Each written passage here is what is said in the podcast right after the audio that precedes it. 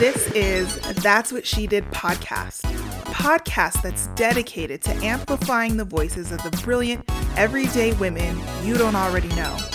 We focus on sharing the stories of women leaders, innovators, and rebels impacting today's social issues. In short, we curate the stories of brilliant women.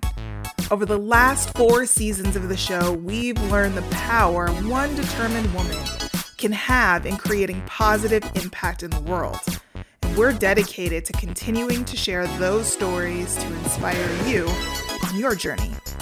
On March 6th, That's What She Did is back for its fifth season, and we're focusing on women who disrupt. In each episode, we're bringing you a woman who has found her own unique way to disrupt industries, organizations, and ideas. We're going on a full exploration of what it means to be a disruptive woman in today's social context. You're gonna love it. Don't miss season five, the Women Who Disrupt season, on That's What She Did podcast starting March 6th. Until then, join us on Instagram or on our website, that's what she did podcast.com.